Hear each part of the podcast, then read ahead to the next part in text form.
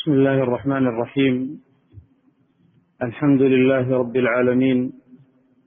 صلى الله وسلم وبارك على نبينا محمد وعلى آله وصحبه أجمعين. اللهم اغفر لشيخنا وللحاضرين. قال الإمام البخاري رحمه الله باب علامة الإيمان حب الأنصار. بسم الله الرحمن الرحيم. الحمد لله والصلاة والسلام على رسول الله وعلى آله وصحبه. قدم في الأمس أو في درس أمس أن قرأنا هذا الباب. قلنا إن حب الصحابة كلهم أمر واجب على الأمة. والترضي عنهم وعدم انتقاد أحد منهم هذا من أصول العقيدة. خلافا للفرق الضالة التي تتكلم فيهم أو في بعضهم. فهم حملة الشريعة عن رسول الله. صلى الله عليه وسلم وهم الذين وقد الله بهم الإسلام مع الرسول صلى الله عليه وسلم وبعده. فمقامهم معروف في الأمة ولا يجحد فضلهم إلا مكابر أو عدو للإسلام والمسلمين. ثم إن الله جل وعلا جعل الصحابة يتفاضلون حسب ما قاموا به. فالمهاجرون الذين انتقلوا بدينهم وتركوا أموالهم أوطانهم وأولادهم لأجل نصرة الرسول صلى الله عليه وسلم والجهاد معه لهم فضلهم الخاص بهم. كذلك الأنصار الذين آووا ونصروا استقبلوا الرسول صلى الله عليه وسلم واستقبلوا المسلمين وواسوهم بأموالهم وممتلكاتهم. أيضا لهم فضل النصرة والإيواء الذين تبوأوا الدار والإيمان من قبلهم فالأنصار لهم ميزة النصرة والإيواء فقبل إسلام الأنصار ومبايعتهم للرسول صلى الله عليه وسلم والإسلام في ضيق من أعدائه. فلما فلما بايعوا الرسول صلى الله عليه وسلم بيعة العقبة وانتقل المسلمون إليهم صار للمسلمين قوة صار لهم هيبة. هذا من فضل الأنصار رضي الله عنهم نعرف لهم فضلا ولهذا قال صلى الله عليه وسلم حب الأنصار لهذا قال البخاري رحمه الله باب حب الأنصار من الإيمان. لقول الرسول صلى الله عليه وسلم في ذلك الحديث الذي يسوقه المصنف. نعم. قال رحمه الله حدثنا أبو الوليد قال حدثنا شعبة قال أخبرني عبد الله بن عبد الله بن جبر قال سمعت انسا عن النبي صلى الله عليه وسلم قال آية الإيمان حب الأنصار وآية النفاق آية الإيمان حب الأنصار. الآية هي العلامة. الآية هي العلامة. فعلامة الإيمان حب الأنصار. إذا رأيت الرجل يحب الانصار أعلم أنه مؤمن. وعلامة النفاق أو آية النفاق بغض الأنصار. فإذا رأيت من يتكلم في الأنصار أو في أحد منهم اعلم أنه منافق. يظهر الإسلام ويبطن الكفر والإلحاد والعياذ بالله. نعم. وآية النفاق بغض الأنصار. والبخاري رحمه الله يريد من هذا الاستدلال على أن الأعمال من الإيمان فالمحبة عمل قلبي. المحبة عمل قلبي. وقد عدها النبي صلى الله عليه وسلم من الإيمان. نعم. قال رحمه الله باب حدثنا أبو اليمان. قال أخبرنا شعيب عن الزهري. قال أخبرني أبو إدريس عائذ بن عبد الله عائذ الله ابن عبد الله أن عبادة بن الصامت رضي الله عنه وكان شهد بدرا وهو أحد النقباء ليلة العقبة أن رسول الله صلى الله عليه وسلم قال وحوله عصابة من أصحابه بايعوني على أن لا تشركوا بالله شيئا ولا تسرقوا ولا تزنوا ولا تقتلوا أولادكم ولا تأتوا ببهتان تفترونه بين أيديكم وأرجلكم ولا تعصوا في معروف فمن وفى منكم فأجره على الله ومن أصاب من ذلك شيئا فعوقب في الدنيا فهو كفارة له ومن أصاب من ذلك شيئا ثم ستره الله فهو إلى الله إن شاء عفى عنه وإن شاء عاقبه فبايعناه على ذلك. نعم هذا الحديث فيه بيان بيعة الأنصار لرسول الله صلى الله عليه وسلم عند العقبة عند جمرة العقبة. والعقبة هي الجبل المرتفع. بايعوا رسول الله صلى الله عليه وسلم في هذا المكان. وصيغة هذه المبايعة رواها عبادة بن الصامت أنصاري أحد النقباء والنقباء جمع نقيب والنبي صلى الله عليه وسلم اتخذ منهم نقبة اثني عشر نقيبا. مثل ما اتخذ موسى عليه السلام من بني إسرائيل اثني عشر نقيبا وهم العرفاء. نقباء هم العرفاء الذين يضبطون من تحت أيديهم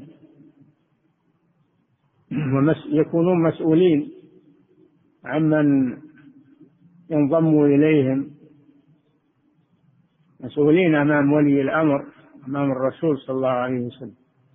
منهم عبادة بن الصامت.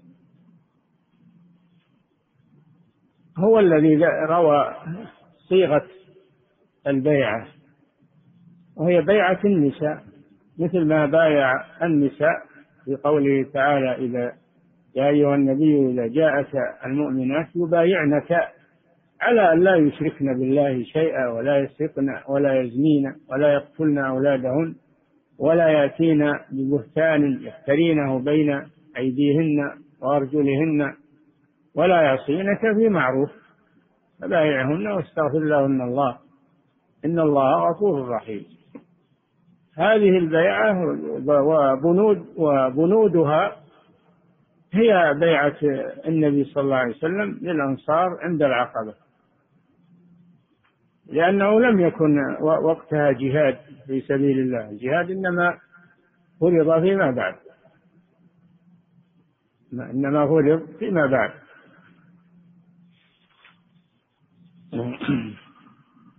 وبدأ بأن لا يشركوا بالله شيئا. العقيدة. بدأ بالعقيدة. وهي عبادة الله وحده ترك عبادة. ما سواه لأنها الأساس.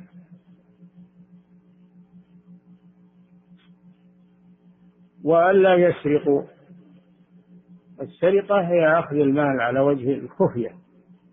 على وجه الخفية من من الحرز ومن المأمن. السرقة كبيرة من كبائر الذنوب. والسارق ملعون في الحديث. لعن الله السارق.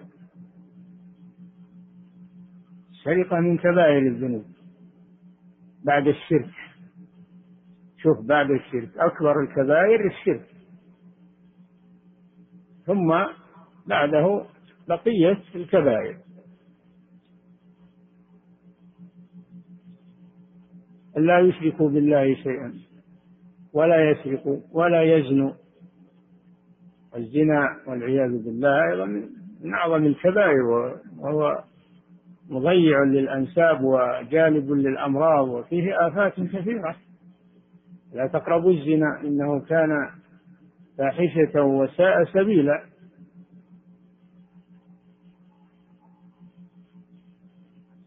ألا يسرقوا ولا يزنوا ولا يأتوا ببهتان. البهتان هو الكذب.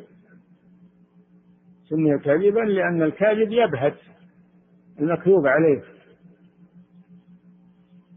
يفترونه أي يكذبونه ويصطنعونه بين أيديهم وأرجلهم.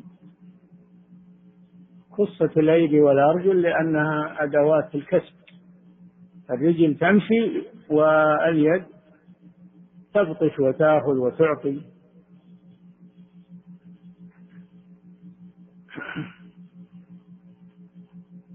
فهذا هو البهتان. ولا ولا يعصون الله عز وجل.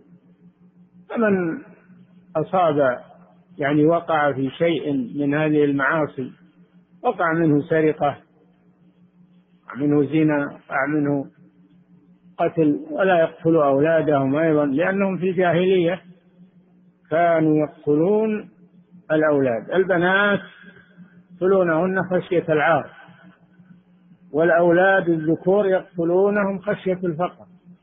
لا تقتلوا أولادكم خشية إملاق وفقر وبعضهم يقتلهم للأصنام تقرب بهم بقتلهم إلى إلى الأصنام. كذلك زين لكثير من المشركين قتل أولادهم شركاؤهم. يتقربون بقتل أولادهم للأصنام. بلغ بهم الحد إلى هذه الجريمة القبيحة. شرك وقتل الأولاد والعياذ بالله. أقرب إلى الأقارب فمن وقع في شيء من وفى بهذه البيعة فأجره على الله. ومن وقع في شيء دون الشرك سرقة أو زنا أو قتل نفس أو غير ذلك من الكبائر فإن أقيم عليه الحد وعوقب في الدنيا هذا كفارته. مع التوبة إلى الله عز وجل. إذا تاب وأقيم عليه الحد فلن يجمع الله له بين عذاب الدنيا وعذاب الآخرة. مع التوبة. ومن ستره الله ولم يعاقب وتاب إلى الله عز وجل. أو ما تاب أو ما تاب فأمره إلى الله. إن شاء عذبه وإن شاء عفى عنه. هذا كقوله تعالى إن الله لا يغفر أن يشرك به ويغفر ما دون ذلك لمن يشاء. هذا دليل على أن المعاصي تنقص الإيمان وتوجب العقوبة. ردا على المرجئة. الذين يقولون أبدا المعاصي ما تنقص الإيمان.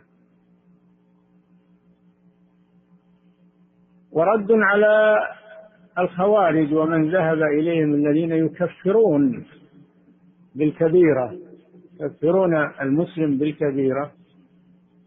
الرسول صلى الله عليه وسلم ما قال يكفر قال أمره إلى الله. إن شاء عذبه وإن شاء غفر له. هذا دليل على أن مرتكب الكبيرة لا يكفر. التي دون الشرك أمره إلى الله إن شاء عفى عنه وإن شاء عذبه. إن الله لا يغفر أن يشرك به ويغفر ما دون ذلك لمن يشاء. هذا مذهب أهل السنة والجماعة في الإيمان ومرتكب الكبيرة. نعم. قال رحمه الله وفيه فضل الأنصار فيه فضل الأنصار. أن الرسول بايعهم عند العقبة. نعم. قال رحمه الله باب من الدين الفرار من الفتن. نعم. من الدين الفرار من الفتن. والفتن جمع فتنة وهي الاختبار والابتلاء. الاختبار والابتلاء في الدين. يعني يضايق من الكفار ومن أعداء الله على دينه يعذب على دينه إذا صلى إذا فعل شيئا من الطاعات. يعاقبونه أنهم يريدون منه أن يبقى على الكفر. الكفار لا ولا يزالون إلى يوم القيامة. هذا دأبهم مع المسلمين. أنهم لا يعلونهم خبالا ولا يعلونهم ضررا أبدا. ولا يزالون يقاتلونكم حتى يردوكم عن دينكم إن استطاعوا. يا أيها الذين آمنوا إن تطيعوا الذين كفروا يردوكم على أعقابكم. انقلبوا خاسرين. فلا نحسن الظن بالكفار أبدا. لم نعتبرهم أعداء للمسلمين. لكن لا يمنع هذا أننا نعقد العهود معهم ونتعامل معهم بالمباح نبيع ونشتري معهم. لا يمنع هذا. وأن نحسن إلى من لم يصدر منه أذى إلى المسلمين. لا ينهاكم الله عن الذين لم يقاتلوكم في الدين. لا يمنع هذا. تعامل معهم بحدود الشرع. هم معناه اننا نقاطعهم نهائيا ولا لا نتعامل معهم في المباح. يجي تبادل المصالح ولا يجل كف شرهم عن المسلمين. الرسول صلى الله عليه وسلم تعامل معهم عاهدهم أبرم العهود معهم. كما هو معلوم إنما الكلام على أننا لا نودهم في القلوب. وهم كفار لأنهم أعداء الله. فنحن نبغضهم ولكن نتعامل معهم في تبادل المصالح. تبادل المصالح. ولا نقتل المعاهد ولا ولا المستأمن ولا نعتدي عليه. ولا نظلمهم. لا يجرمنكم شنآن قوم على ألا تعدلوا اعدلوا وأقربوا للتقوى. لا يجوز الظلم أبدا. لا للمسلم ولا للكافر. ما يجوز الظلم. الله أمر بالعدل. هذه ينبغي أنه يعرف هذا الأمر لأنه التبس على بعض الناس طلبة العلم الصغار التبس عليهم. أو المضللين الذين يريدون تشويه الإسلام التبس عليهم هذا الأمر أو لبسوه هم فقلبوا الأمر ويخونون العهود ويسفكون الدماء ويقولون هذا من الجهاد في سبيل الله. لا ليس هذا هو الجهاد في سبيل الله. الجهاد في سبيل الله له ضوابط له أحكام. هذا يسمى بالعدوان. الله لا يحب المعتدين. لا تعتدوا؟ إن الله لا يحب المعتدين. ينبغي أن نعرف هذا. أن نعرف موقفنا مع الكفار. أننا لا نحبهم. لأنهم أعداء الله. لكن لا يمنع أن نعدل فيهم. لا يمنع أيضا أن نتعامل معهم في المباح. لا يمنع أن نتعاهد معهم. لا يمنع أننا نؤمن من طلب الأمان بغرض صحيح ولا نعتدي عليه ونفي معه. هذا واجب على المسلمين. الولا والبراء شيء والأحكام الشرعية معهم شيء آخر. نعم. قال رحمه الله حدثنا عبد الله بن مسلمة عن عبد الرحمن بن عبد الله بن عبد الرحمن بن أبي صعصعة عن أبيه عن أبي سعيد الخدري أنه قال قال رسول الله صلى الله عليه وسلم يوشك أن يكون خير مال المسلم غنم يتبع بها شعف الجبال ومواقع الحديث هذا تحت ترجمة من الإيمان الفرار بالدين من الفتن. فالمؤمن أغلى ما عليه دينه أغلى ما عند المؤمن دينه فلا يساوم عليه. فإذا حيل بينه وبين دينه في بلد ينتقل إلى بلد أخرى. من يهاجر في سبيل الله يجد مراغما كثيرا وسعة. يجد في الأرض مراغما كثيرا وسعة. يهاجر المسلم. إذا ضيق في دينه يهاجر إلى بلد لا يضايق في دينه. والله وسع الأرض. ولو حصل عليه يعني خطر ولا حصل عليه شدة الهجرة يصبر. ويجعل الله له فرجا. الله لا يديم الشدة على المسلم. يجعل الله له فرجا. فليهاجر بدينه هذا دليل على إيمانه والهجرة عمل فدل على أن العمل يدخل في الإيمان. والذي لا يهاجر بدينه ويتمكن من الهجرة هذا دليل على ضعف إيمانه. ما نقول أنه يكفر اللي يترك الهجرة من غير عذر هذا مخطئ وعاصي لكن ما نقول أنه يكفر. لكن عليه وعيد شديد. إن الذين توفاهم الملائكة ظالمي أنفسهم. هذول اللي ما هاجروا؟ الذين لم يهاجروا وقتلوا. قتلوا في وقعة بدر. ما عرفهم المسلمون. قتلوا. سبب إنهم مع الكفار. سبب إنهم ما هاجروا. صاروا مع الكفار وأجبروهم على الخروج معهم. لو هاجروا مع المسلمين لسلموا. هذه هذه جريمة وهذا ذنب ترك الهجرة مع القدرة عليها. وهي من من تضعف الإيمان. وتعرض الإنسان لخطر في دينه.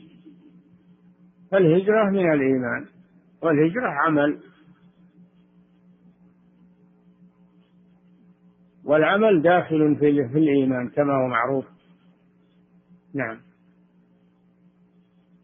ومواقع القطر يفر بدينه من الفتن. آه، يوشك أن يكون يعني يقرب يوشك يعني يقرب أن يكون خير مال الإنسان في آخر الزمان غنم.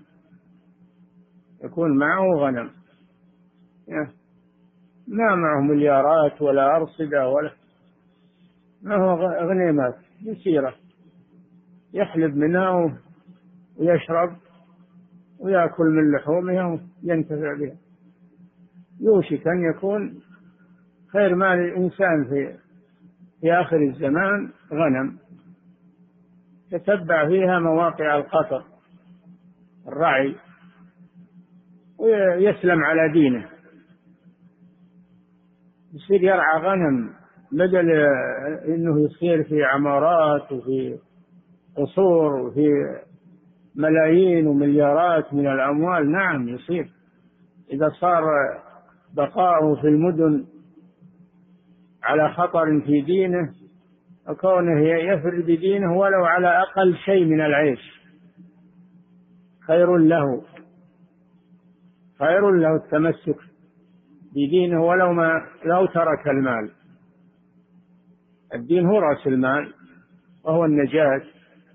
أما الثروة والمال فلا تنفع الإنسان في آخرته إذا لم يكن على دين وعلى إيمان. وهذا دليل على على كثرة الفتن في آخر الزمان وأن المسلم يبتعد عنها مهما أمكنه ذلك ولو على فقر وعلى قلة من العيش ولو لم يسكن في المد في القرى والمدن يكون في البر. يكون في البرية ما دام إنه متمسك بدينه هذا خير له. هذا خير له. ولا عنده رفاهية. هذا خير له. وهذا من الإيمان. هذا دليل على الإيمان لأنه ما أقدم على هذا الشيء إلا من قوة الإيمان. فالفرار من الفتن في آخر الزمان من الإيمان. يوشك أن يكون خير مال المسلم. والمسلم هو المؤمن. خير مال المسلم. فدل على أن الفرار من الفتن والفرار من الفتن عمل. فدل على أن العمل داخل في مسمى الإيمان. وهذا غرض المصنف رحمه الله. نعم. قال رحمه الله باب قول النبي صلى الله عليه وسلم أنا أعلمكم بالله. أنا أعلمكم بالله. لما حث النبي صلى الله عليه وسلم اصحابه على التيسير وعدم المشقة على أنفسهم في العبادات وأن يقتصدوا في العبادة ولا يشقوا على أنفسهم قالوا للرسول صلى الله عليه وسلم نحن بحاجة إلى إلى العبادة والمشقة. أما أنت فقد غفر الله لك ما تقدم من ذنبك وما تأخر. أما نحن فلم يغفر لنا نحن بحاجة إلى زيادة من العبادة. ولا يريدون التيسير والتسهيل يريدون أن يتعبوا أنفسهم. فقال صلى الله غضب صلى الله عليه وسلم. وقال أنا أعلمكم أنا أعلمكم بالله وأتقاكم له. أنا أعلمكم بالله وأتقاكم له. فدل على أن العلم يتفاضل وأن بعض الناس أعلم من بعض. ويلزم من ذلك أن الإيمان أيضا يتفاضل وأن بعض الناس أقوى إيمانا من بعض. فأقوى المسلمين إيمانا هو الرسول صلى الله عليه وسلم. ومع هذا حث على التيسير ورغب فيه ونهى عن التشدد وعن المشقة. نهى اللي يقوم الليل كله ونهى اللي يصوم الدهر. نهاهم عن ذلك. نهاهم عن ذلك وأمر بإعطاء النفس شيئا من الراحة والمتعة عدم المشقة عليها. لأن العمل اليسير مع المداومة خير من العمل الكثير الذي ينقطع. قال صلى الله عليه وسلم أحب العمل إلى الله أدومه وإن قل. وإن قل شيء يسير من الطاعة تداوم عليه أحسن من شيء كثير ينقطع. لأن اللي يتشدد ويشق على نفسه لا بد ينقطع يعجز. لأنه يعجز. نفسه كالدابة إذا حملها ما لا تطيق عجزت. إن المنبت لا أرضا قطع ولا ظهرا ولا ظهرا أبقى. المسلم ييسر على نفسه ويداوم على الطاعة ولو كانت قليل يقوم, يقوم من الليل ويداوم على هذا. يصوم أيضا من التطوع. ولا يداوم عليه. الرسول صلى الله عليه وسلم كان يصوم ويفطر. قالوا أما أنا فأصوم وأفطر. يصوم ويفطر ما بيصوم دائما. ولا يقوم كل الليل ولا ينام أبدا. ينام. ينام ويقوم من الليل عليه الصلاة والسلام. يصلي وأنام. وهو أفضل الخلق وأعلم الخلق. فهذا يدل على أن من الإيمان أن الإنسان يتبع اليسر والسهولة مع نفسه ويداوم على العمل الصالح. مثلا يقوم الليل كله ثم الليلة الثانية يعجز ولا يقوم أبدا ينام لأنه متعب. لو أنه قام من الليل يسيرا لسهل عليه المداومة على قيام الليل. هذا شيء معروف. نعم. قال رحمه الله وأن المعرفة فعل القلب لقول الله تعالى ولكن يؤاخذكم بما كسبت قلوبكم نعم المعرفة فعل القلب وهي من الإيمان. فالإيمان ليس باللسان فقط. الإيمان يكون باللسان وبالقلب وبالعمل. لا يؤاخذكم الله باللغو في أيمانكم. هذا قول. هذا قول باللسان. ولكن يؤاخذكم بما كسبت قلوبكم. وفي الآية الأخرى ولكن يؤاخذكم بما عقدتم الأيمان. فالعمل يكون باللسان ويكون بالاعتقاد. ما يكون باللسان فقط كما هو قول الكرامية من فرق المرجئة. الإيمان يكون باللسان ويكون بالقلب ويكون بالعمل. لا بد من هذه الأمور. الثلاث لما فرغ رحمه الله من ذكر أن الأعمال من الإيمان ذكر أن أيضا عمل القلب من الإيمان. اعتقاد القلب. نعم. فاللي يقول إن الإيمان باللسان فقط هم الكرامية ويلزم على هذا أن المنافقين أنهم مؤمنون مع أنهم في الدرك الأسفل من النار لأنهم يقولون بألسنتهم ما ليس في قلوبهم. نعم. فلا يكفي اعتقاد القلب مع عدم النطق ولا يكفي النطق مع عدم عمل القلب. لا بد من الأمرين. من قال لا إله إلا الله خالصا من قلبه. ما اقتصر على من قال لا إله إلا الله بل قال خالصا من قلبه. لا بد من عمل القلب وإخلاص القلب. نعم. قال رحمه الله حدثنا محمد بن سلام قال أخبرنا عبدة عن هشام عن أبيه عن عائشة قالت كان رسول الله صلى الله عليه وسلم ووجه الدلالة من الآية ظاهر لا يؤاخذكم الله باللغو في أيمانكم ما يؤاخذك الله بالكلام بدون اعتقاد القلب. اليمين ما تنعقد ولا يصل إليها كفارة إلا إذا صحبها اعتقاد بالقلب. أما مجرد اليمين باللسان هذا يعتبر من لغو من لغو اليمين. نعم. عن عائشة قالت كان رسول الله صلى الله عليه وسلم إذا أمرهم أمرهم من الأعمال بما يطيقون. إذا أمرهم أمرهم من الأعمال بما يطيقون بما تتحمله نفوسهم وأبدانهم. أما الشيء الذي يخرج عن الطاقة لا يكلف الله نفسا إلا وسعها ولا لا نكلف نفسا إلا وسعها. الإنسان لا يحمل نفسه ما لا تطيق يظن أن هذا طاعة لله ليس طاعة لله. هذا من التكلف والتشدد. الاعتدال المطلوب الاعتدال بين التساهل والتفريط وبين التشدد. والإفراط. هذا عمل المسلم اعتدال وهو عمل الرسول صلى الله عليه وسلم.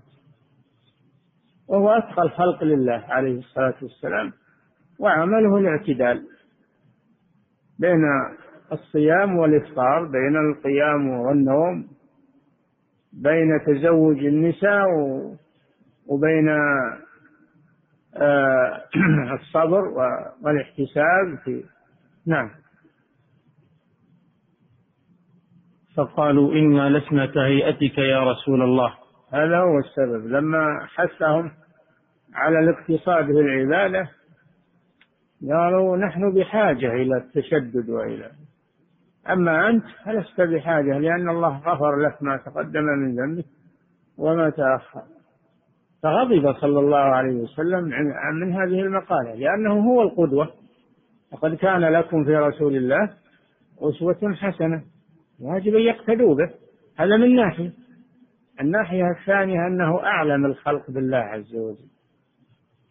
فهو علمه الله أن هذا هو الطريق الصحيح الاعتدال. الاعتدال والتوسط بين الإفراط والتفريط. هذا الطريق الصحيح المستقيم. نعم. قالوا إنا لسنا كهيئتك لا تتبعوا السبل. فتفرق بكم. من السبل من السبل الضالة التشدد ومن السبل التساهل. الطريق الصحيح هو الاعتدال وهو صراط الله. نعم. قالوا إنا لسنا كهيئتك يا رسول الله.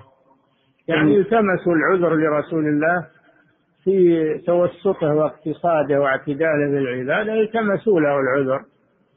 قالوا لقد غفر الله لك ما تقدم من ذنبك وما تأخر. أما نحن فبحاجة إلى الأعمال الكثيرة لأننا أهل ذنوب وأهل معاصي ولم يغفر لنا. الرسول غضب عليهم في هذه المقالة لأن مخالفة لسنة الرسول صلى الله عليه وسلم. نعم. قالوا إنا لسنا كهيئتك يا رسول الله. إن الله قد غفر لك ما تقدم من ذنبك وما تأخر فيغضب حتى يعرف الغضب في وجهه ثم يقول غضب صلى الله عليه وسلم من هذه المقالة حتى عرف الغضب في وجهه صلى الله عليه وسلم. نعم. ثم يقول إن أتقاكم وأعلمكم بالله أنا. أتقاكم وأعلمكم بالله أنا. ما هو علشان أنه غفر له ما تقدم من ذنبه وما تأخر. بل إنه توسط في العمل لأن هذا هو اللي يستطاع. اتقوا الله ما استطعتم. الله جل وعلا قال فاتقوا الله ما استطعتم. أما شيء ما تستطيعه هذا لا تكلف به. نعم.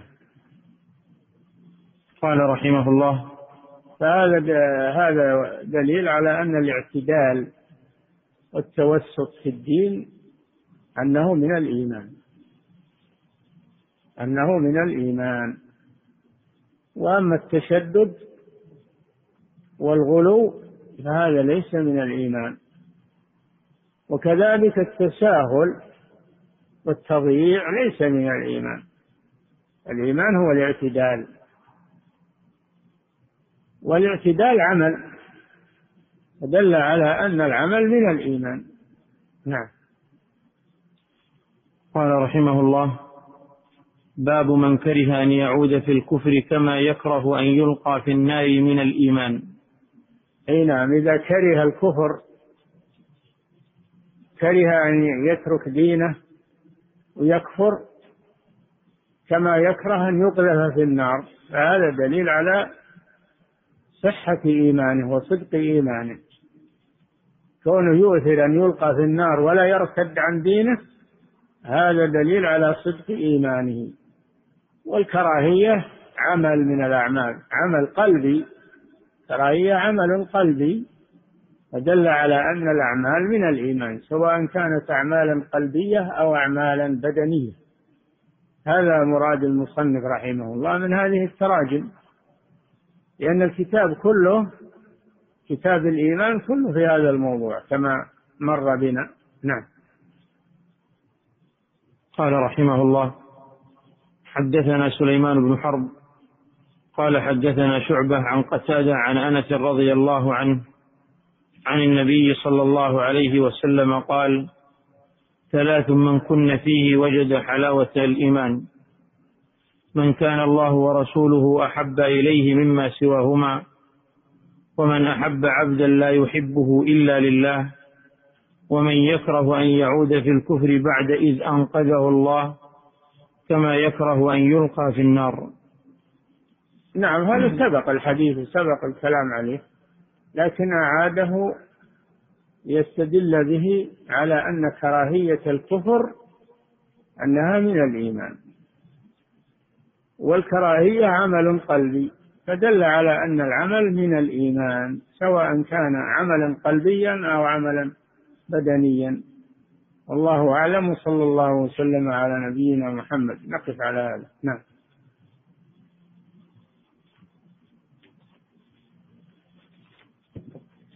أثابكم الله. هذا سائل يقول لماذا أورد الإمام البخاري رحمه الله في صحيحه كتاب الإيمان في مقدمة كتابه قبل أبواب الطهارة والصلاة؟ إن الإيمان هو الأصل. لأن الإيمان هو الأصل. وما عداه تابع له. نعم. أثابكم الله. هذا سائل يقول لماذا أفرد الإمام البخاري كتاب الإيمان عن كتاب التوحيد؟ وهل هناك فرق بين كتاب بين الإيمان والتوحيد؟ التوحيد هو رأس الإيمان. هذا خصوص وعموم. التوحيد هو رأس الإيمان. نعم. فبينهما خصوص وعموم. نعم. أثابكم الله. هذا سائل يقول ما هو الضابط في الردود على أهل البدع؟ الرد على أهل البدع وأهل المخالفات أمر واجب لكن لا بد أن يكون الرد عن علم. لا بد أن يكون عن علم وحجة شرعية. هذا لا يكون إلا بعد التعلم. ما هو من حق كل أحد أنه يرد. فقد يرد ردا يصير أسوأ من كلام المردود عليه سبب الجهل. فلا بد من التعلم أولا. لا تشتغلوا بالردود قبل التعلم. اتركوا الردود لأهل العلم. تعلموا أنتم فإذا تعلمتم إن شاء الله تمكنتم من العلم وعرفتم إقامة الحجج والبراهين ورد الباطل فهذا ميدان ينتظركم. أما إنسان يدخل في الردود وهو ما تمكن وغير مؤهل فلا يصلح هذا لأنه يفسد أكثر مما يصلح. فتنبهوا لهذا. وإلا الرد مطلوب. جادلهم بالتي هي أحسن. الرد مطلوب. لكن بعد التعلم وإقامة الحجج على المردود عليه. ومعرفة معرفة الخطأ. لأن يعني بعض الناس يعتقد الشيء خطأ وهو ما هو خطأ. يروح يرد عليه وهو ما هو بخطأ يعني لجهله بذلك. فلا بد من تشخيص الخطأ أولا ثم الرد عليه بعلم. نبئوني بعلم إن كنتم صادقين بعلم. ما هو بغيره أو عجلة.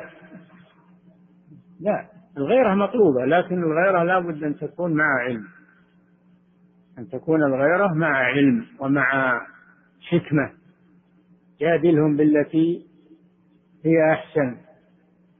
ولا يمكن يجادل بالتي هي أحسن إلا بالعلم. نعم. أثابكم الله. هذا سائل يقول ما حكم وضع المحرم أو المحرم للكمامة الطبية؟ لا مانع من ذلك وضع الكمامة الطبية على أنفه وهو محرم لا مانع منه لأن الممنوع للمحرم الذكر تغطية الرأس ولا تخمروا رأسه الممنوع هو تغطية الرأس أما تغطية الوجه أو الفم أو الأنف فلا مانع من ذلك. نعم. أثابكم الله. هذا سائل يقول أن وضعه الصحي يستوجب عليه وضع قطرة في العين أثناء الصيام وقد يصل طعمها إلى الحلق فما الحكم؟ إذا كان يصل طعمها إلى الحلق لا يضعها خليها في الليل. إلا إن كان صار مريض. إذا كان مريض من العين أو من المريض رخص الله له بالإفطار. فيتعالج ويقضي هذا اليوم. أما إذا كان أنه ما هو ضروري وضع القطرة في النهار يضعها في الليل يأجلها. نعم. أثابكم الله. هذا سائل يقول أو يسأل عن صلاة الظهر القبلية يقصد نعم. سنة الظهر القبلية. هل نعم. تكون بسلامين أم بسلام واحد؟ الأفضل أن تكون بسلامين. الأفضل أن تكون بسلامين. آه، السنة القبلية للظهر أو الراتبة القبلية للظهر أكثرها أربع ركعات بسلامين وكذلك البعدية بعد الظهر الأفضل أربع ركعات بسلامين نعم. أثابكم الله. هذا سائل يقول نرجو توضيح قول النبي صلى الله عليه وسلم في الذين يدخلون الجنة بغير حساب ولا عذاب. نعم. تريد بيان معنى قوله صلى الله عليه صلى الله عليه وسلم. وسلم ليش تسأل؟ وضحهم الرسول. سألوا الرسول صلى الله عليه وسلم عنهم فوضحهم. هم الذين لا يسترقون ولا يكتوون ولا يتطيرون وعلى ربهم يتوكلون. تركوا المحرم وهو التطير وتركوا المكروه وهو الرقية وسؤال الناس. هذا مكروه. نعم. أثابكم الله. هذا سائل يسأل عن آه، آه، تركوا المكروه وهو آه، سؤال الناس الرقية والكي. الكي أيضا مكروه إلا عند الحاجة إليه تزول الكراهة. أنا قلت لكم قبل إن الكراهة تزول عند الحاجة. والحرام يزول عند الضرورة. ولا لا؟ أي نعم هذه قاعدة عند أهل العلم. الكراهة تزول عند الحاجة والحرام التحريم يزول عند الضرورة. نعم. أثابكم الله. هذا سائل يقول أشكل علي إضافة المرجئة إلى السنة وأهلها في عبارة مرجئة أهل السنة. أبد لا يشكل عليك. هم عقيدتهم عقيدة أهل السنة. الإيمان بالله والتوحيد وعقيدتهم عقيدة أهل السنة لكن أخطأوا في هذه المسألة فقط. لذلك هم من أهل السنة. خطأهم هذا لا يخرجهم عن أهل السنة لأنهم مع أهل السنة في كل أبواب العقيدة. نعم. أثابكم الله هذا سائل يسأل عن حكم إقامة الأفراح وعمل العقيقة نعم. في المسجد. نعم. والحكم إقامة الأفراح والعقيقة في المسجد. المسجد يقصد العقد ها؟ عقد الزواج. لا ما هو بالسؤال كذا. أعد السؤال. يقول ما حكم إقامة الأفراح وعمل العقيقة في المسجد؟ ما يجوز هذا أنك تعمل يعني تذبح العقيقة في المسجد أو قصده تطبخ ويجاب وتوكل في المسجد. الأكل في المسجد لا بأس مع حفظ المسجد من التلوث إن كان قصده ان إن العقيقة بعد ما تطبخ توكل في المسجد ما في مانع مع تحفظ عن تلويث المسجد. والأفراح ما تقام في المسجد. يعني الزواج حفل الزواج حفل ما ما يقام في المسجد. نعم. عقد الزواج. العقد ما هو بهذا العقد ما هو من الأفراح. العقد يجوز في المسجد. عقد الزواج يجوز في المسجد. أما عقد البيع لا ما يجوز في المسجد. نعم. أثابكم عقد الله. البيع عقد الإيجار العقود الدنيوية ما تجوز في المسجد. أما عقد النكاح فلا بأس. نعم. أثابكم الله. هذا سائل يسأل عن حكم إلقاء الموعظة عند دفن الميت في المقبرة. المداومة على ذلك ليس من السنة. أما إذا عمل لسبب جاءوا متقدمين أو القبر لم يتكامل إعداده جلسوا لا بأس أن طالب العلم ينتهز الفرصة ويعظهم. بدل ما يتكلمون ويروحون ويجون ويضحكون يستغل الفرصة ويعظهم. إذا كان هذا لسبب. أما بدون سبب فلا. نعم. أثابكم الله هذا سائل يسأل عن قول الله تعالى قالت الأعراب آمنا قل لم تؤمنوا يقول هل نفى الله عنهم الإيمان الكامل أم لم يبلغوا درجته؟ نعم نفى الله عنهم كمال الإيمان. نفى عنهم كمال الإيمان لأنهم زكوا أنفسهم قالوا آمنا. مع أنهم إنما أسلموا يعني دخلوا في الإسلام ولما يتمكن الإيمان من قلوبهم.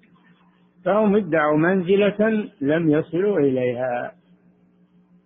هم معنى أنهم كفار؟ لا مسلمون. وعندهم إيمان لكنه إيمان ضعيف.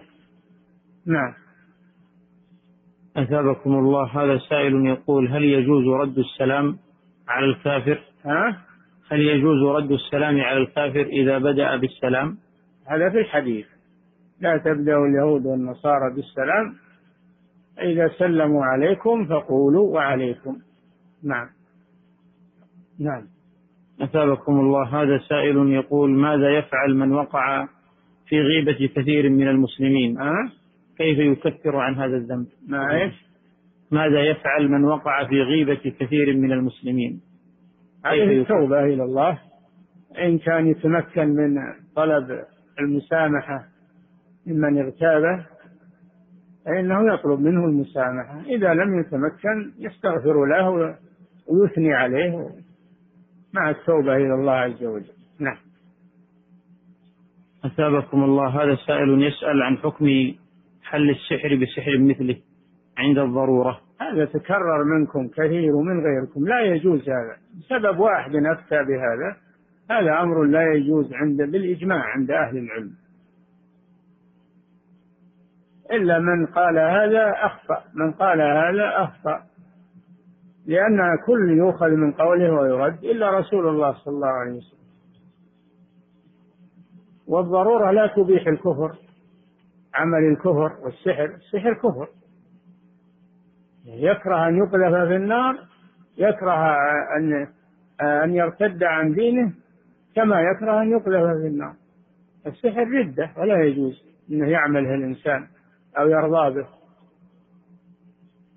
ولا والسحر حرام. والله والرسول صلى الله عليه وسلم قال لا تداووا بحرام.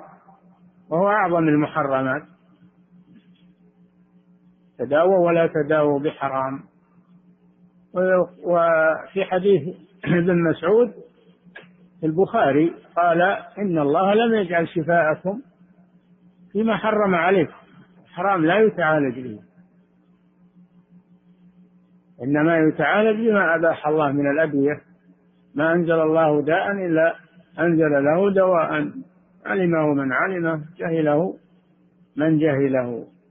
ليس منا من سحر أو سحر له. سحر له. الذي يطلب من الساحر هذا سحر له. ما يجوز هذا أبدا. نعم. أثابكم الله.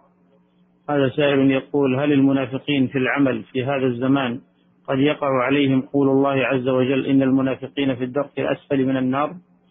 الآية عامة في المنافقين إلى أن تقوم الساعة. كل من تظاهر بالإسلام وهو يبطن الكفر فهو في الدرك الأسفل من النار.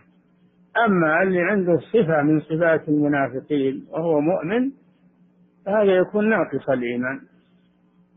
يعني هناك فرق بين النفاق الأكبر الاعتقادي والنفاق العملي. النفاق العملي قد يحصل من المؤمن قد يكذب قد يغش قد آه فيحصل من المؤمن شيء من من صفات المنافقين. عليه التوبة إلى الله من ذلك. هذا نفاق عملي. أما النفاق الاعتقادي فلا يحصل من مسلم أبدا وإنما هو من الكفار فقط. نعم. أثابكم الله. هذا سائل يقول أنه ورد في الحديث ها؟ ورد في الحديث أنه من عوقب في الدنيا لا يعاقبه الله في الآخرة. وذكرتم حفظكم. هذا يرجع إلى الخلاف بين العلماء. هل الحدود هل الحدود زواجر ولا جوابر؟ بعضهم يقول إنه زواجر فقط. وبعضهم يقول إنها جوابر. إذا أقيمت فلن يعذب في الآخرة. لن يعذب في الآخرة. ولعل الصواب إن شاء الله أنه إن تاب إن تاب إلى الله وأقيم عليه الحد فإنه يسقط عنه عذاب الآخرة. أما إذا أقيم عليه الحد وهو لم يتب من هذا الذنب هذا أمره إلى الله عز وجل. نعم. أثابكم الله. هذا سائل يقول أنكم ذكرتم حفظكم الله شرطا آخر وهو التوبة. فهل يضاف إليها رد الحقوق لأصحابها؟ نعم لازم من شروط التوبة إذا كانت بين العبد وبين الناس أخذ حقوقهم أو اغتابهم فلا بد أن يرد عليهم حقوقهم. نعم. أثابكم الله. انتهى الوقت.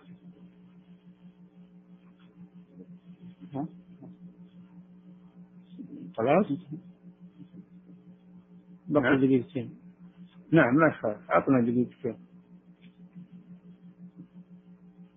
أثابكم الله. هذا سائل يسأل عن كتابة أو قول ما شاء الله تبارك الله وكذلك لا إله إلا الله كتابتها على المباني والسيارات. لا أصل لكتابة الأذكار أو الآيات على المباني أو على السيارات لا أصل لهذا. وهذا أيضا يعرضها للامتهان يعرض هذه الكتابة للآية أو للأذكار للامتهان. ما كان هذا من عمل السلف ما كانوا يكتبون إلى عهد قريب ما كانوا يكتبون الأذكار على السيارات ولا على الدواب ولا على المباني إنما يكتبونها في قلوبهم وألسنتهم. نعم. أثابكم الله.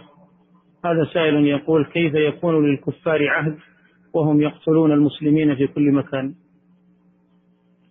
العهد لابد انه يكف القتل. ولا وش فائدة العهد؟ فإذا قتلوا المسلمين انتقض عهدهم. نعم. العهد إنما يراد لكف القتال. نعم. لكن هل باستطاعة المسلمين أن يقاتلوا الكفار؟ ما باستطاعة المسلمين أنهم يقاتلون الكفار الآن؟ لازم يكون عند المسلمين قوة تضاهي أو تعادل أو تزيد على قوة الكفار. وأعدوا لهم ما استطعتم من قوة. لازم من يكون عند المسلمين استعداد. أما إذا لم يكن عندهم استعداد فعليهم الصبر والتحمل إلى أن ييسر الله لهم الاستعداد والفرج. نعم.